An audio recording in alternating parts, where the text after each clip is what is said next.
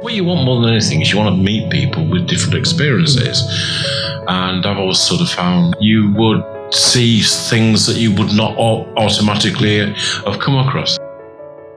Hello and welcome to the Leaders Council podcast, the podcast for the people who run the country and the people who keep the country running.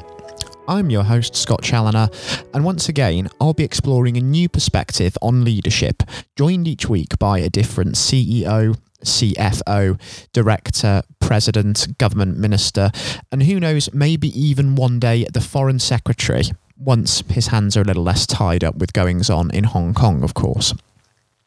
The aim here is to discover who these people are, the people who get up each morning and make this country work. We discuss everything from where that idea to start a business originates, right through to how the product of that vision then innovates, and of course, the success that makes the endeavour entirely worthwhile in the end. We also get their take on the current economic and political landscape here in the UK. I'm delighted to be joined on today's programme by Gary Gallen, founder of rradar. The firm's services include providing legal and business support to all organisations, including employment, HR, health and safety, litigation, disputes, corporate, commercial, and other business related law areas. Founded by Gallen as a one man startup back in 2012, he has since grown the firm into an expanding company with well over 100 employees, with bases in Hull, Leeds, and Glasgow, and still looking to expand its presence as of today. Without further ado, ladies and gentlemen, I present Gary Gallen. Gary, very warm welcome to you, and thank you ever so much for joining us on the programme today. Good afternoon, sir. I'm delighted to be able to join us uh, some questions for you in the audience. Yes, a real pleasure having you join us um, as well, Gary. Now, of course, you at rradar are a law firm with over 100 employees under you. Tell me, how has your business had to change in the wake of the COVID 19 pandemic challenge, and how have you adapted to meet the challenges that that has brought about? We are continuing to adapt actually with the changes. I think the the uncertainty element of certain um, issues related to COVID nineteen. So, for example, um, do we wear face masks?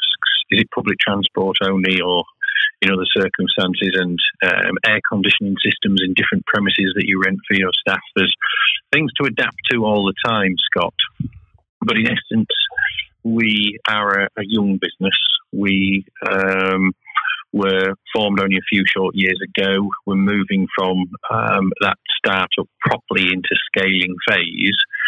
And I think that that's stood us in good stead. That in one way we're relatively agile and young. We haven't got um, legacy systems and technology problems. We've got cloud solutions. We've got laptops and telephone, mobile telephones, headsets, which meant that we were um, quick and able to have people working from home, productive, engaged with each other, engaged with clients quite seamlessly.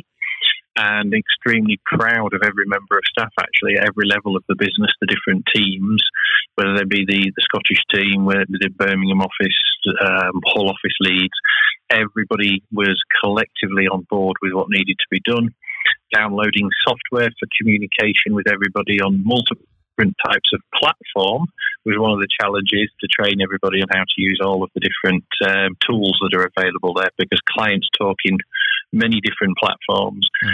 Um, but no, we were very proud of the staff, and I think that young business and the fact our technology is new and we were cloud based and had a flexible working program and are a business where quite a lot of our work is done with clients and in client premises, we were able to move pretty damn quickly. Mm. That's incredibly encouraging that that transition to remote working has almost been seamless given sort of the nature of the business pre pandemic. So it's been quite easy, I can imagine, sort of being that business leader almost from a distance, I suppose, hasn't it? I think so. And as, as a leader, being able to trust the staff who have, have risen to the occasion, being incredibly competent, obviously personal lives and professional lives have suddenly clashed together in a way never seen before. The the nuances now of communication that we're into the month four of lockdown and slowly looking for confidence of how the economy and the country and the world, in fact, will start to come out of lockdown. We've immediately seen in America, as they started to to ease lockdown and try to get the economy moving, that there has been um, incredible growth in testing of coronavirus positive cases and lockdown being reimposed. And of course, we have it here in the UK in Leicester, very close to one of our offices. So the the business was um, in a good position, technology wise, attitude framework, um, and in terms of being that challenger business in our sector anyway. But I have to say that we recently recruited some um, directors, non executive director for the first time, a new strategic people director, strategic finance director, and they hit the ground running. And within a few short days and weeks of having joined the business, were faced with this challenge. And their skill sets were tremendous in helping manage communication and the business transition for our partners and for our customers as well. So that people director and that finance director, I think you'd agree, two absolutely crucial roles to make sure that you kept um, strong management over as we were transitioning and we'd got brilliant new recruits that have just folded into the business um, and what we're about, what needed to be done brilliantly. So, as, as, a relatively new team, as the CEO and founder, I was massively encouraged with how quickly those new entrants and skill sets came to bear and has helped the whole of the business. And just how important has mental health and well-being been during this time? Because people, of course, react to certain things differently, let alone a crisis such as this. So I can imagine that having to manage that has also thrown up a challenge of its own as well. Yes, a, very good question. Um, it couldn't be more important. Um, we've recently communicated with our staff, taking that into account off the back of individual conversations, individual surveys about their confidence, um, about returning to work, the office space that we occupied before, public transport, um, the, the, cleanliness of the office, using functions and copiers and um, lifts to get in and out of city centre offices. So we've been having high communication with our staff. And I think that that is helping tremendously, um, keeping people connected, keeping people informed, and giving them clear decisions from the senior team as we agree on a, as a board what processes we will go to engage with the staff, letting them know what that process is, what the time limits are, how they'll be communicated with, what we're trying to engage with them on decision by decision to get their um, engagement and support of. So we do seem to be having um, good communication with the staff, but we take nothing for granted. And and again, I suppose our our new people director and our HR existing team have been absolutely crucial um, to keeping communication levels high and helping the leadership team have awareness of the dynamics of the workforce. Who has got carer responsibilities, childcare issues, who has got relatives that are being shielded, medical conditions. It's been really important to have trust and communication on those issues to keep um, people informed and confident.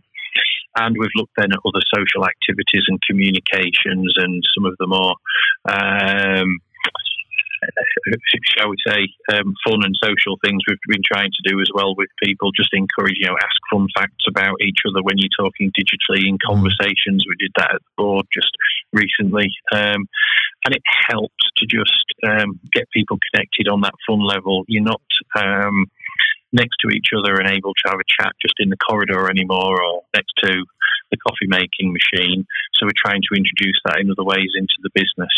And we've created a specific hub, a specific, specific content area uh, of our intranet to help encourage this as well. And a number of members of our staff are, are expertly trained in these sorts of areas as well one part of our business is in the front line on a daily basis, providing support and confidence to our business clients helping them manage crises and problem and transition and change in our clients' businesses is a core part of what we provide as a service. So having those skills to provide for others, we've had the benefit of them within our own business as well, if that makes sense, Scott. Mm. Certainly does uh, make sense. And um, I think um, you're absolutely right in um, a lot of those points. Um, it's really raised um, questions over our working practices uh, this uh, period of time for sure. And I think also we've taken that sort of human interaction side of the office space for granted prior to the uh, the pandemic as well. And considering that for a moment, if we do sort of fast forward maybe two or three years, and we're then in a world hopefully where COVID nineteen is no longer an issue, do you think that there still is going to be a place for that office environment to be back fully in vogue, or do you see more and more people actually working from home on a personal basis? I think a hybrid. Um, I think that there will there be a requirement for people to come together and physically socialise, conduct workshops, um, socially bond as well as professionally bond. I think yes, and, and there is a huge element of emotional, psychological, mental well-being attached to that. So we mustn't become too dis- disconnected. I think the, the pandemic is certainly accelerating um, people's need to address change in their business model, their overhead, their requirement to ask every member of staff to be in an office so that they can see the back of their head. Um, trust. Do you trust the people that work with you and that they can be effective, that they can be productive, healthy, well, and happy working than other than being in the office location every single day? So I think it's going to accelerate that requirement of trust in relationship. We talk about it a lot in employment law. Um, this will make good on that promise in many respects that we will be um, honouring that trust by letting people have more flexible working, rotational um, staff rotors, um, uh, home working more, absolutely remote working, whichever term that you want to put onto it, but more adaptable, dynamic working practice where asking people to be in at a fixed hour of the morning and a fixed hour in the evening to carry out their work, unless they've, unless they've, they've been clocking in and clocking out at those times, are not effective. I think that's that perception will go, mm. but I also think it's different for different industries. So different rules will apply um, to if you're carrying out dining and provision of meals and you're in hospitality and leisure where you need to obviously that's a, a service where you're together with other people there's different in manufacturing construction industry so it will apply differently to different business models but certainly for ours we already were quite flexible, but this is accelerating the internal conversation with our teams and to look at being more adaptable going forward. And I think one of the things that I had tried hard to do was to look at a building and create rooms that were there for a purpose. And so that we looked at the activities that we wanted to carry out as a business internally and then externally with partners and clients and the kind of client centered business that we wanted to be. So we created rooms and space and environments that were welcoming, that were less traditional, very unlawyer like, um, in terms of you know, the colour of the walls, the size of the space, the name of the rooms, etc. So that we started to look at space in terms of what that space needs to have a purpose. It should be driving to an outcome, and that outcome should be to provide a successful outcome to the clients that we serve and that we want to work for. So I think it'll make people look at space. It'll mm. make them look at their building, not just on the basis do we need less square footage because we're going to allow people to work at home, but we do need to get our teams together and we do need to be able to work with clients. So can we create the space? Can we reconfigure that space so it's more welcoming, it's more attractive, and it's got purpose for use?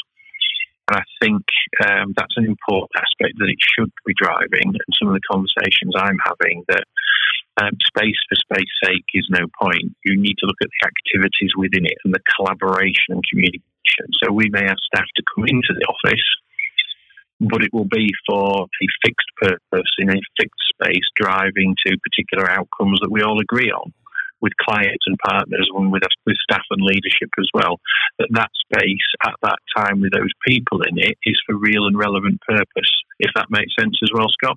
Mm, certainly does make sense. And of course, during this time, I suppose, within businesses as employees, it's quite easy when we need that little bit of direction and reassurance to sort of look further up the hierarchical ladder, as it were, to the executives, CEOs, etc., for that reassurance and that direction. But when you're at the top of the business, like yourself, for example, I'm interested to understand where, in times of crisis such as this, you actually look to for inspiration, with there being nobody above you as such? Oh, great question. And I think the role of a leader is to continually find out what a leader should be. um, and so role models and learning, I think, are a hallmark of, of, a, of a leader. So I have been lucky in my career that I've met um, some fantastic people that are now good mentors for me that are non lawyers, um, not from my background, men and women of uh, business um, and great leadership qualities, where I'm not trying to mimic them and being exactly trying to change who I am. But I recognize there are things that I'm good at and things that I'm not so good at, and where I need to hone those skills and get help and support. And as the CEO, the founder, and, shareholder, um, decisions um, ultimately responsibility and accountability, everything comes back to you. Mm. So, where are the sounding boards outside of the business that you can trust and that you can go to to challenge yourself, to hold you to account? Um, be honest and open with yourself if you're not getting something right, so that there's somebody you can go to that will help you show why and how to adapt and be better, and go back to your business then and be a more informed, better leader. But I read a lot. Um, the internet's great for access to all sorts of um, fantastic talks and supporting um, frameworks, and I still go on courses. Um, so the Stock Exchange Elite program to go and learn from other entrepreneurs in other businesses, to be with peers, to test you and challenge you and fine tune things is a great environment. And then the experts that come in facilitating those conversations, looking at aspects of your business.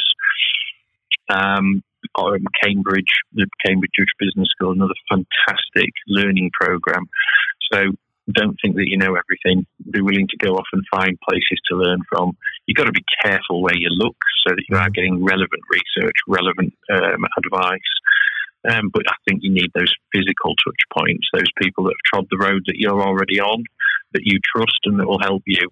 But be yourself. Out of all of that learning and about of all of those mentors, be sure of your own style, be confident in who you are, don't try and pretend to be somebody else, and take those bits of learning and adapt them to be in the kind of authentic leader that you need to be. Because I do think if you're not, people find you out. Now, we've talked about that word learning on a couple of occasions there when discussing leadership. Um, do you think it's actually possible to become a good leader without actually having that experience of trying things, getting things wrong, and learning from them because it's almost as if we're in a constant process of development in that sense. We're never the finished article as such, are we? Oh, absolutely. There's a quote that uh, a favourite of mine. The more the, that you learn, the more you realise you don't know. Um, and I love that. And I think part of also the skill is not just the attitude and the willingness to to learn, the, there is a phrase that came out of Silicon Valley that I detest um, about fail fast. Um, I don't subscribe to that at all. I think a much better phrase is learn fast. Don't introduce the negativity of fail. It's all learning. Um, if your infant child um, tries to stand up for the first time and falls over, that's not failure, that's just learning. And you don't encourage them to never try again, or, you know, so you, you just got to keep going at it, yeah?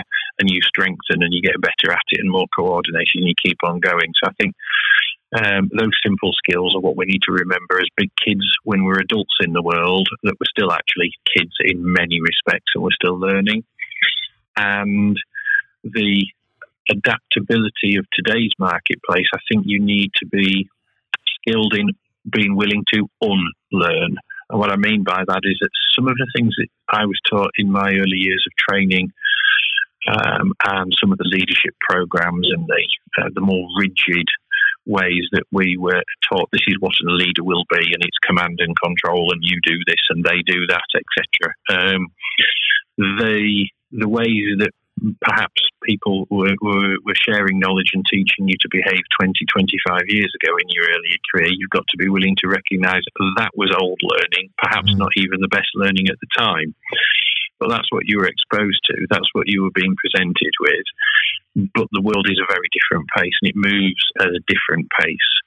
So be willing to unlearn what you were taught before and learn a new way to be able to work with people and communities um, and environments and with technology um, and changing working practices today. So you still need to be able to carry out certain tasks, but throw off the old rigid way that you were taught because it's not for, purpose now and learn to be able to do it a different way.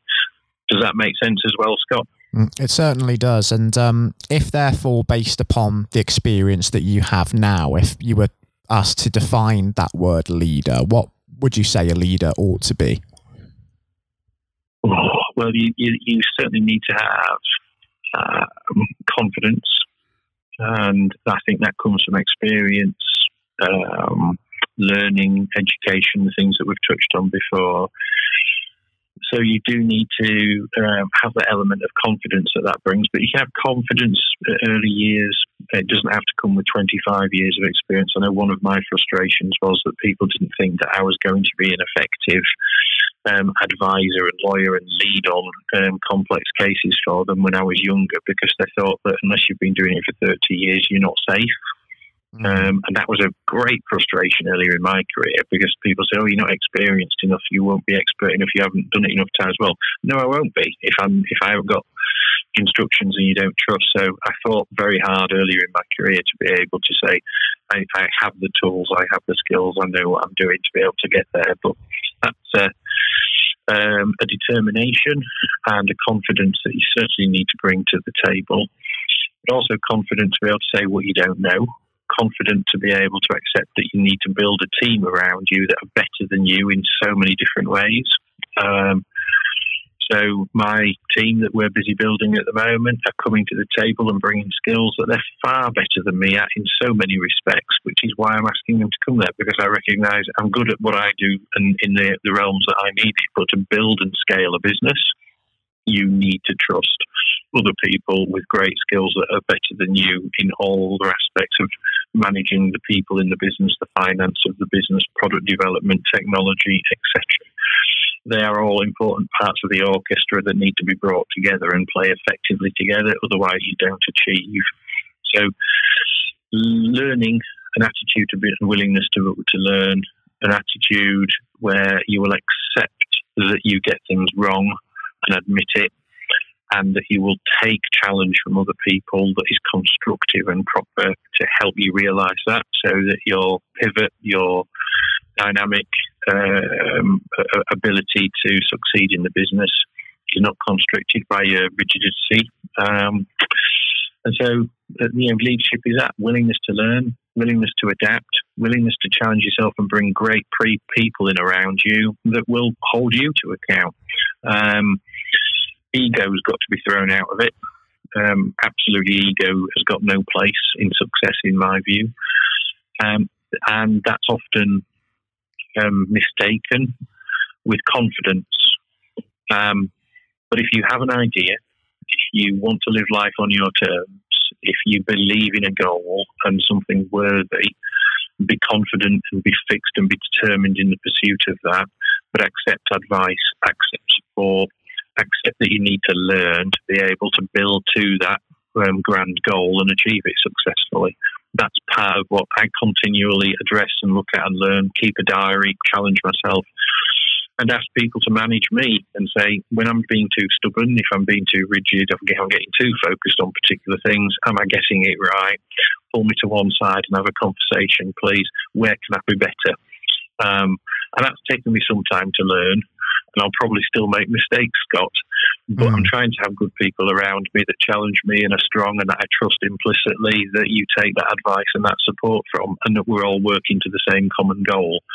But absolutely be confident and be determined in your vision and your goal. don't be changing that all of the time. Otherwise, the business that you're trying to lead doesn't know in which direction you're going. I can certainly see where you're coming from from that point of view, Gary. There are some huge things to take away from that, and it feeds very nicely, in fact, um, about surrounding yourself with good people that you trust. Um, to a quote from Nelson Mandela, surround yourself with people who are better than you are. And I think that that is some of the biggest pieces, is one of the biggest pieces of advice, rather, that you could give to somebody looking to sort of start out in their business for sure. Now, um, Gary, it's been, of course, two years since rradar has a firm featured in the Parliamentary Review, an indispensable guide to best practice within industry, of course.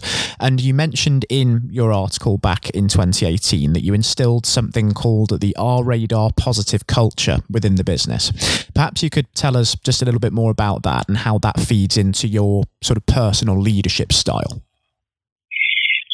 Sure. Well, the um, when we were asked to um, speak um, and be part of that parliamentary review, it was a great privilege for the business. And I think a few short years previously, when we were being founded, um, our change model, our platform of confidence that we're trying to build for staff within as well as for the clients without, um, was seen as a little bit too ambitious, um, too unique, not been tried or built before and was probably doomed to fail. and so we couldn't get funding, we couldn't get access to um, certain support and things. So that's where know, where the confidence and the determination is. And having worked a particular way and seen a problem in the market for over 20 years, I, I was absolutely fixed um, that there was an authentic business to pursue. When you took a legal services model, a risk management model, wanted to work with the insurance and broking industry, and then you were going to take technology and an educational approach to fuse all of that together, you can see why people might have thought that's overly ambitious, it's too difficult to do, it won't succeed. So by the time we were being asked by the Parliamentary Review to talk about alternative um, new challenger models, we had been confident, we had recruited a brilliant team, and we were already delivering fantastic service for partners into the financial services industry with that new platform of digital tools, education, and professionals working together to share knowledge in a new and unique fashion. What we're trying to do is take that legal acumen of many experts across the profession, bring them together with teachers and technologists, and share the knowledge to try and show people what they can do how they can avoid risk, how they don't have to be in conflict, how they can avoid crisis, and how they can perform um, and be more efficient as businesses, not frightened of rules and compliance and regulate, where we help them adapt them, embrace them, and understand them, and work with them effectively to achieve better as businesses. Where we are today, two years further on, is probably with having doubled the size of the business, more than doubled the size of the business in that time, um, we've been able to successfully repay our um, equity investors that we did go to down in London to help us scale the business once we'd proved the model works. And we're now um, an independent board, signing new contracts with new partners, recruiting more people, changing the business, definitely, because we're at that very interesting point where that 100 odd people now working in several different city locations for clients across the UK. That model having been proven, we're now going to that next stage of system and process and structure and coordination of so many people in the business now and so many clients accessing the platform to grow again and to scale further, we have to reshape and change within the business again. So I think what we, we said back in 2018 holds true and the success is there with the clients that are contracting with us year after year, asking us to still still support them year after year, and more and more coming to us, and we're we're growing and recruiting. That's not to say that COVID nineteen didn't mean, like everybody else, some things that business partners has approached us to do, they've paused and didn't want to proceed with because it was new and they were more interested in managing their business, etc. Um, and were going into lockdown, so they didn't want to start things new. Mm. I think we will see that start to come back, um, and I think we will start to see that come back this year. There's not much of it at the moment because there's still a lack of confidence and uncertainty of what might happen in the next month or two. But I think that confidence will come back both with it's in our business, but we'll start to see it in the economy and in our business partners. We'll be able to start to be able to see the next generation of product, the next iteration of support. But I think too much of the economy and too many of our business partners are still just working out what their target operating model is, what changes they still need to go through. Furlough needs to unwind and a few other things. Getting back to school, so the carer issues for people with families is a little bit more certain. But confidence is there and there will be success. There is great entrepreneurial spirit in the UK. There's some brilliant business leaders that I talk to and we work with. It will come back. It's just a little bit of a question of time at, at the moment, Scott. Mm, I can certainly see uh, where you're coming from uh, there, Gary. It is still uncertain times over the course of the uh, the next few months as we embrace the challenges of the uh, the new normal and what that might bring with it for sure. And um, we will of course touch on what that might bring for yourself and rradar in a little moment. Um, but first and foremost, given the experience that you've had in, of course, growing the business not just over the last two years but before then, and also managing the crisis that we're going through at this point in time, if you did have the opportunity to actually go back back maybe 10 years, is there anything that you would do differently going forward? If I went back years, yes. The mistakes that I know that I've made, I wouldn't make them again because I've learned a lot. Um, and it was it was like another great quote from another great person that I follow a lot of teachings from, Muhammad Ali. Mm my father was a heavyweight boxer, and so probably as a youngster, I got used to being thrown in the ring and, and, and learning things the hard way and getting punched a few times. Um, but Muhammad Ali was once asked a question um, Are you different now to what you were 10 years ago? And Muhammad Ali said, If I was not different now to what I was 10 years ago, then I failed. And I hold that very dear because you've got to be open, you've got to learn, and you've got to grow. So, yes, I've learned what not to do and the better things to do over those 10 years. And it, to be honest with you, I had some family circumstances, a special needs boy in and out of hospital, Great Ormond Street, um, profound learning difficulties and um, physical needs and things, and other children, and managing all of that in your personal life. I probably procrastinated a little bit too long about setting off on this journey and building this earlier but I think until um, some of those circumstances and the care and the understanding of fundamental health and survival rates, etc., um, I used it, I think, as a little bit too long as an excuse.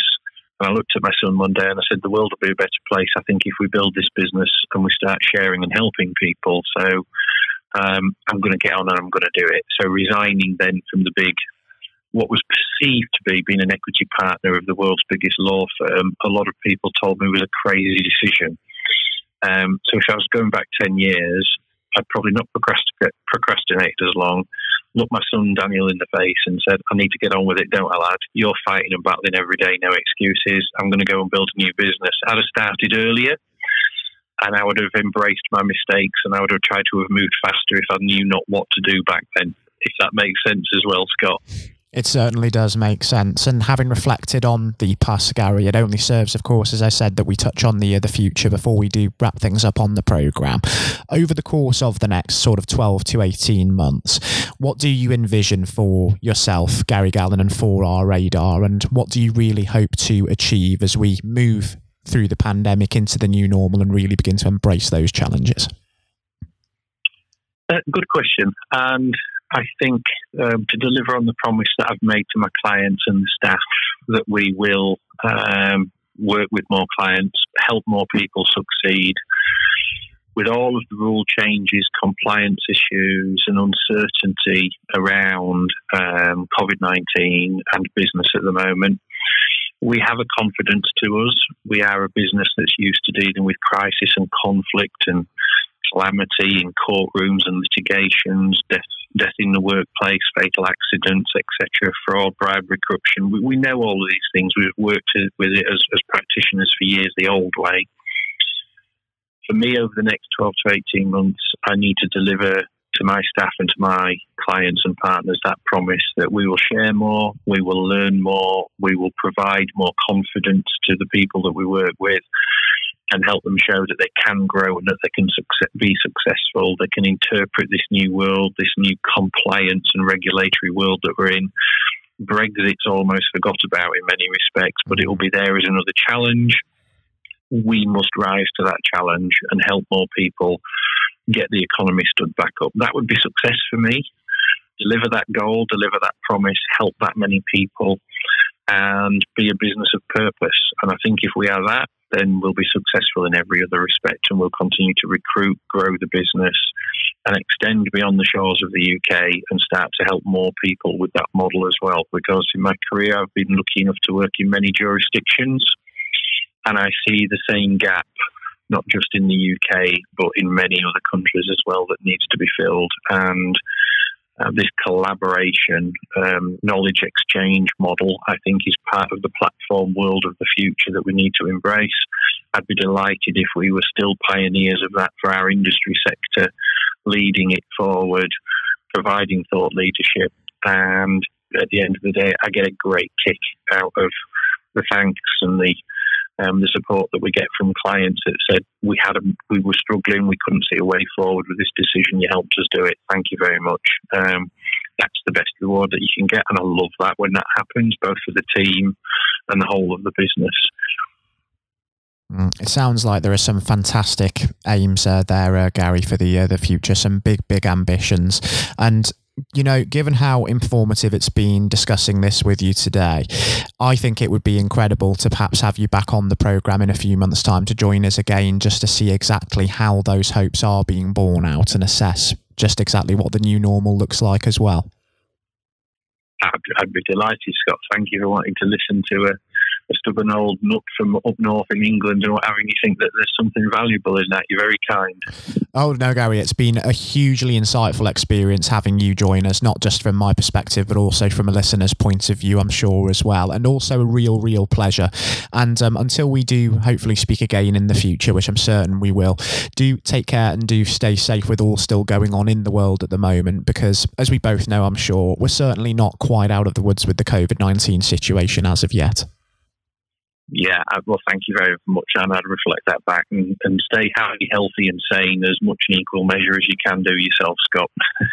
and that goes for anybody tuning into this. Do be sensible, stay home where you can, and look after yourselves because it really does make a big difference in saving lives.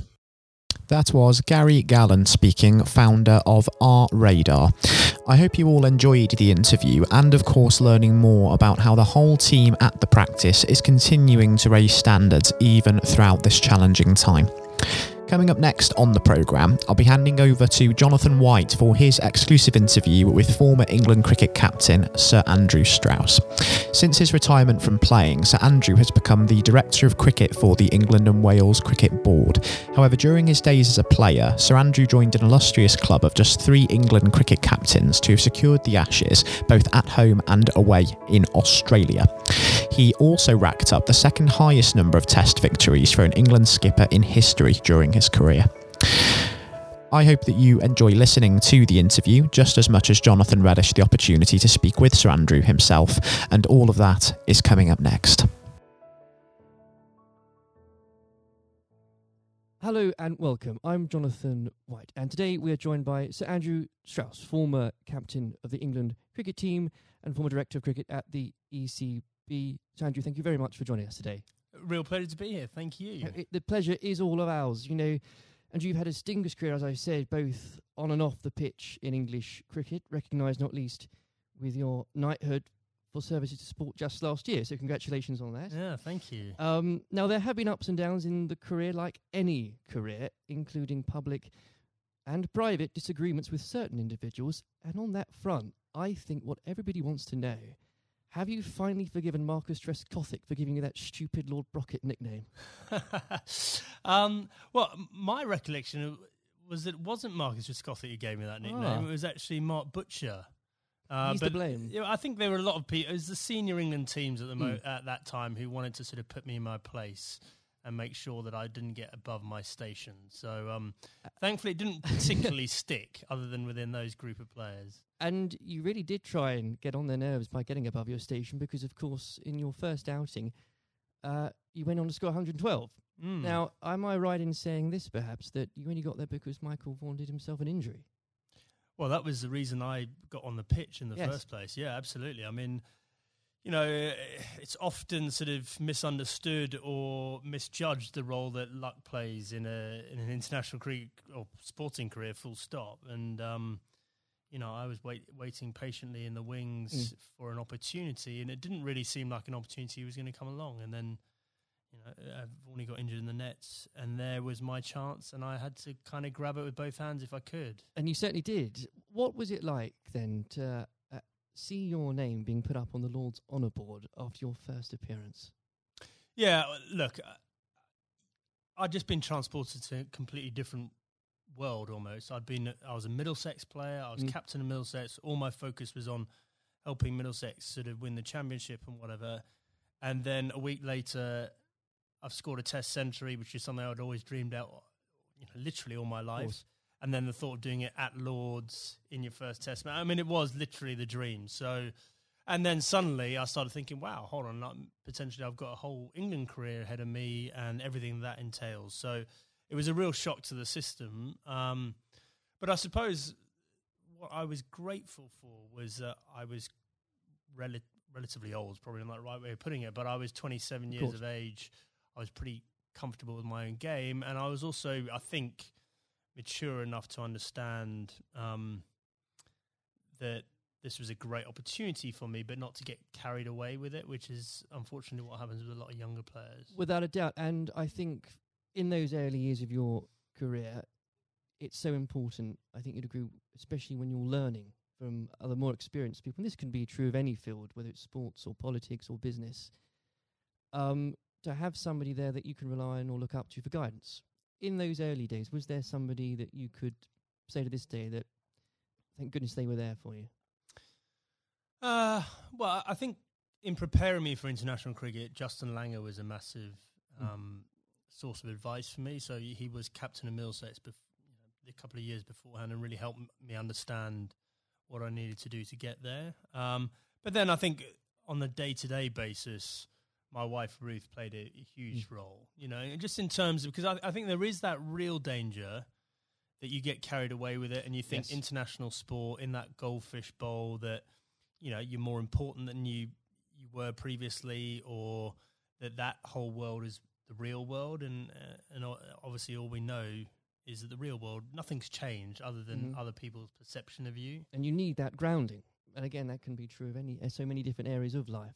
I think so. Yeah. I, I mean, very easy to get caught up in it and end up doing different things, being with different people, sort of trying to enjoy everything that goes with international cricket rather than focusing on the actual international yes. cricket. And itself. in those early days, Andrew, there were lots of examples where you could have got carried away because that team accomplished so much. Um, I think for a lot of people, the 2005 Ashes series is one of the greatest sporting moments of this country's history. Now, we could chat for hours about that, but I know uh, I wouldn't be allowed to, and, and, and you've got other places to be, so we can't do that. But I, if I may, I would love to ask what your highlight was personally for that, but perhaps more importantly, um, as a team, how were you able as a group to deal with the pressure no doubt you were feeling?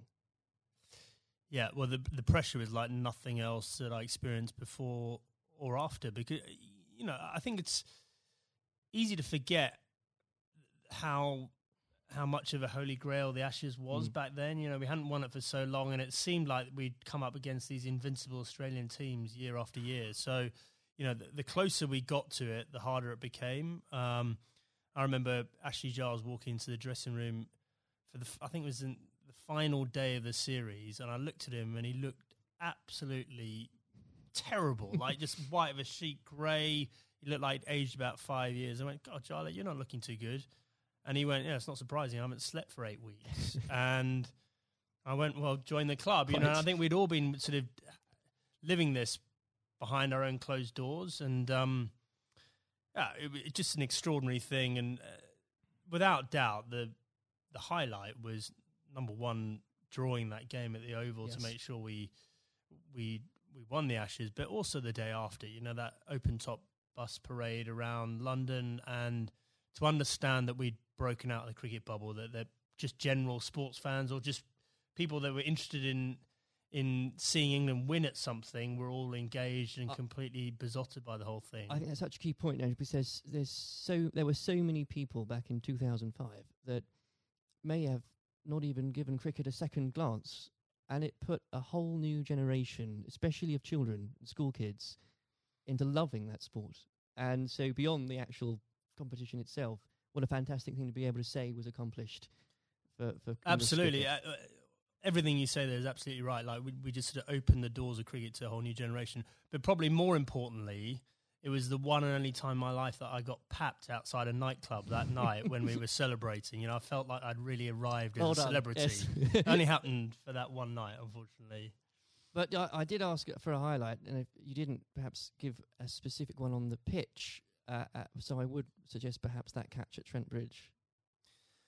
No, no, no. I mean, the, the catch at Trent Bridge was, uh, you know, you see a ball, you stick out your hand, and it goes in. I I think um, my personal highlight was I scored 100 in that fifth Test Yes. match under real pressure, and that, that was one that, you know, that, that wasn't a moment. That was a, a number of hours, and I had to dig pretty deep to do that. Now, obviously, not that long later, uh, and you were lucky enough and the privilege, I'm sure, no doubt, to serve as captain. And whether you like it or not, you become the focal point of criticism. Uh, you were looked on, up to, and relied upon to be strong, especially when the going gets tough. You become a leader in many senses of the word. Uh, during your time as captain, what qualities does one require to fulfill that role? um, well, a fair amount of resilience for starters. You know, you're absolutely right. You, you know, I, I remember when I, I got the role, it, it did feel like biggest sort of poison chalice of all time, and the you know sort of a litany of England captains had sort of been churned up by the job prior to me taking over. So th- there was that sort of realization this is going to be a tough thing to do, um, and you're going to have to dig pretty deep. But I think actually the most important thing was sort of just pushing all that noise to one side and just clarifying, okay, if I'm going to do this job, what is it that we really want to achieve out of this? And so you, th- suddenly that becomes a bit more exciting and a bit more enticing. The idea of, well, we can do something that's never been done before here, and I've got the opportunity to to play my part in that. So, um, you know, I think that would, that was a big part of it for me. Um, uh, you know, I think a lot of those qualities around leadership, I don't think you know you have them until you're in that situation. And it's very hard to prepare yourself properly for those sort of situations.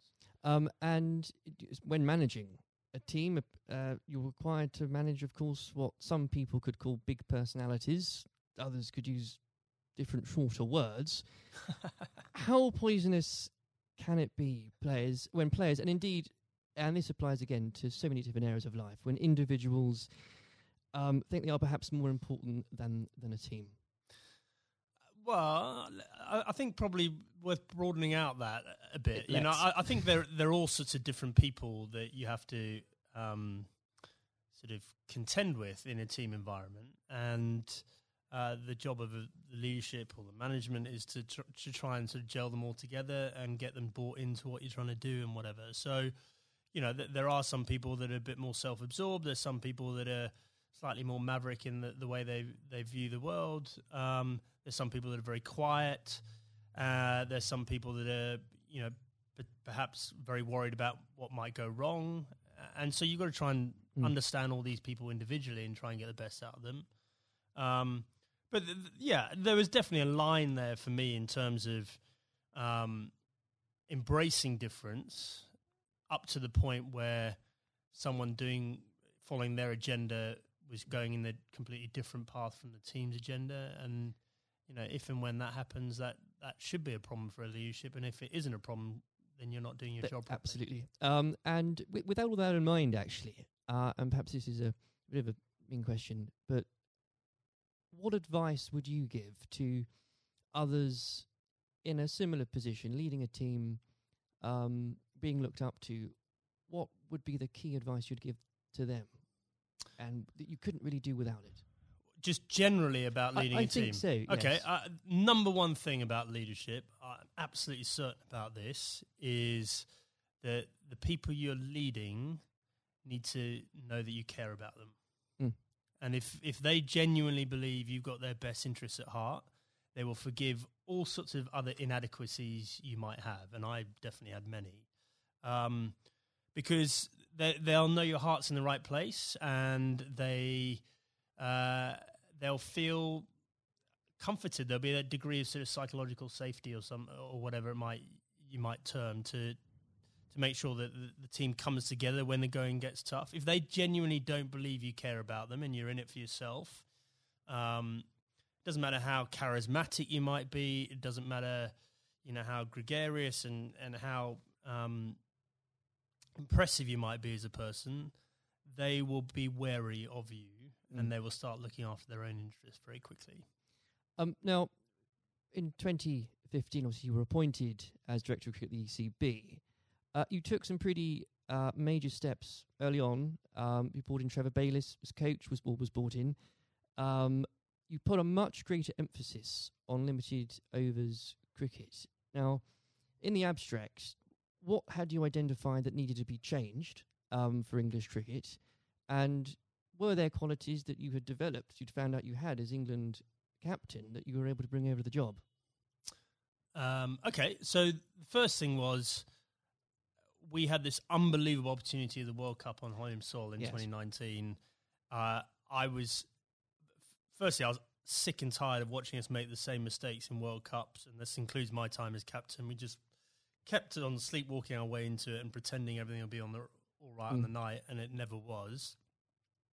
Um, and so I definitely made it our priority to win that 2019 World Cup. I thought that was more important than anything else that was going to be taking place in my tenure. Um, and I knew in order to do that, we had to completely shift our perception of white ball cricket. Quite a radical shift from what we, we, what we were coming from. Yeah, but Hmm. the rest of the game had moved on, Yeah. and the rest of the game had understood that white ball cricket was playing an increasingly important role in, in both financially, but also in in terms of players' focus and Yes. interest. Um, and we had to move. In fact, we didn't have to move at times. We need to get ahead of the time. So, you know, we had to completely shift our both our philosophy, but also the way we played in order to do that. Um, and I was very lucky uh, having both Trevor Bayliss and Eoin Morgan, who were prepared to sort of role model that and lead that through. Um, and the second part of your question around what had the England captaincy sort of done to prepare me for the role, I, I think I was comfortable leading. I was I knew the hmm. environment. I knew what I was getting myself into, and, and in the early days, I could leverage some of the relationships that I had with the players. But actually, I found it a very different challenge because you are so so far removed from what's going on on the ground, Right. and so you know you're relying on other people to have to buy into what you want to happen and then do it themselves, Mm. and often you know in different time zones in different parts of the world. So that was that was a very new experience for me. Well, I think the strategy paid off, and uh, I don't know about you, but when watching that World Cup final again, as so many people did in this country, it's once again it inspired another generation of, uh, especially school kids who again might not have given cricket a second look, who have now become avid cricket fans. I know of some, and, and what what a wonderful thing that must be. Yeah, it was an incredible day, wasn't it? I mean, I think in our vision, like when we're talking about the opportunity of winning the 2019 World Cup, I had this vision in my mind of Lords on a sunny day and a close finish and the incredible kind of, you know, emotion that went with it. Uh, Mm. No one could have dreamt No, uh, how it played out. I've never seen anything. I've never seen a game of cricket like that in my whole life, and for it to be the World Cup final was quite extraordinary. I know some fantastically avid cricket fans who were googling there and then what exactly the rules became because I Yeah, well, so was, was- I. yeah. Actually, yeah, absolutely. Um, now, in your in your wife's memory, you established the Ruth Strauss Foundation last year. Uh, in doing so, whether you'd admit it or not, yourself and the foundation has become an inspiration to thousands, husbands and wives, mothers and fathers, sons and daughters. Please do take some time, if you wouldn't mind, and you to explain to the listeners the work the foundation does and and what it's been like to lead a project like that. Yeah, thanks. Um, well, look, I mean, we obviously had a very tough journey as a family. First of all, Ruth being diagnosed. Ruth was someone that was always well. You never think she was going to be someone that was sort of laid down by cancer. And for us to find out that she had lung cancer was Mm. extraordinary. She'd never smoked a, a cigarette in her life.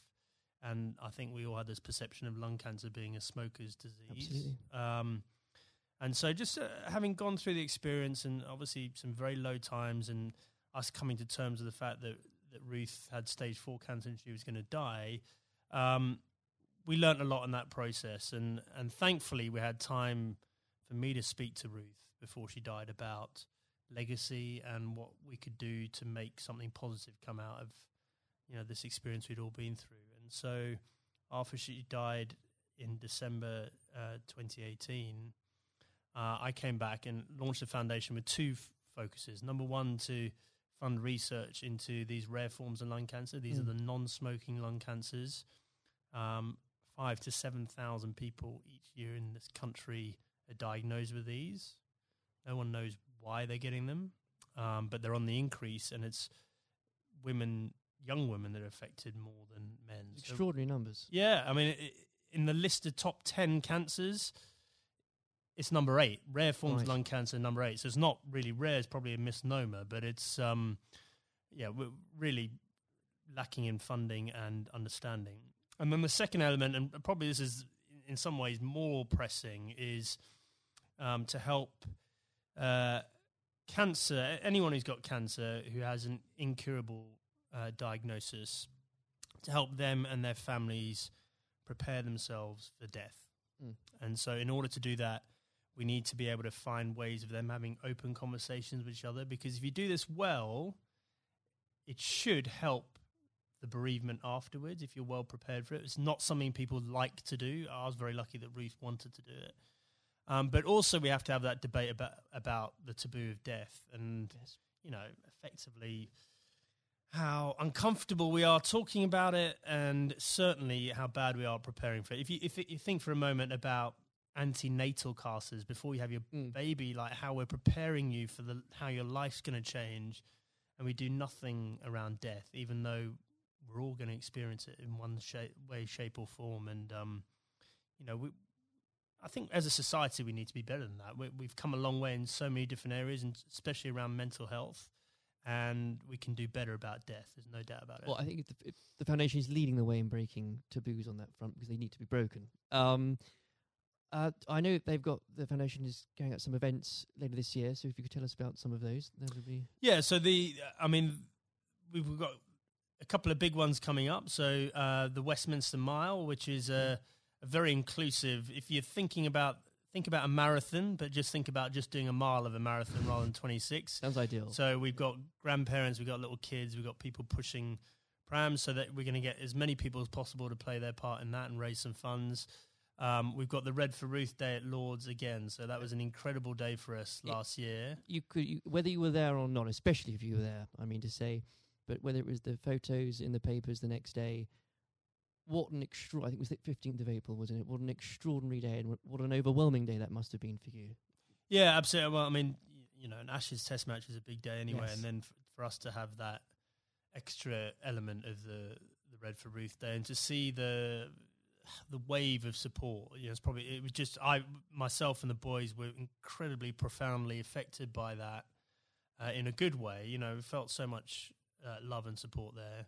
And then the foundation is directly benefited hugely by the, the funds raised. And um, we want to take it up a gear this year and, and make it more of a community thing, not just the, the day at Lords. Um, I even saw some of the stuffiest members of the MCC, Andrew, wearing red. Uh, wearing red. So it, what, what an extraordinary thing. yeah, well, a lot of them wear red trousers They- no, anyway, that's I think. But um, no, it, absolutely, no, they, they were right behind us. And, um, you know, we, we really want that to be something that's embedded in in the English summer, uh, just like the McGrath Foundation days Yes. in, in Sydney in Australia. Well, it's been a complete inspiration, um, and uh, I very much hope we can talk about that perhaps late in a few months as well. Absolutely. Um, before we go, as I'm conscious of the time, we uh, it's also an exciting year for domestic cricket, um, not least uh, because of the introduction of the hundred, not without its critics. I should, Andrew, I know you're uh, a big proponent of it.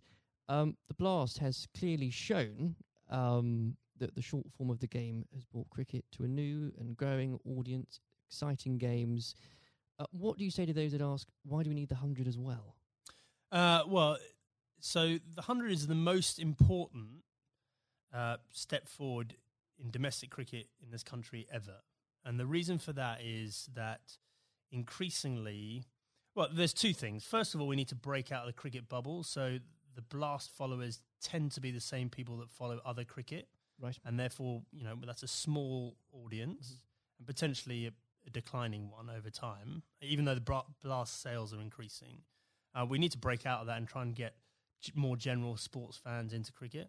Um, but more importantly, um, just the the way the tournament's set up and it's one day, one game a day over a six week period, broadcasters will pay money for that, and therefore what we're trying to do is re- reduce our reliance on international cricket paying all the bills. If you think about Test cricket and some of the issues around the world, we just can't rely on that money coming in mm. to fund the game. So we need to find another way of doing that.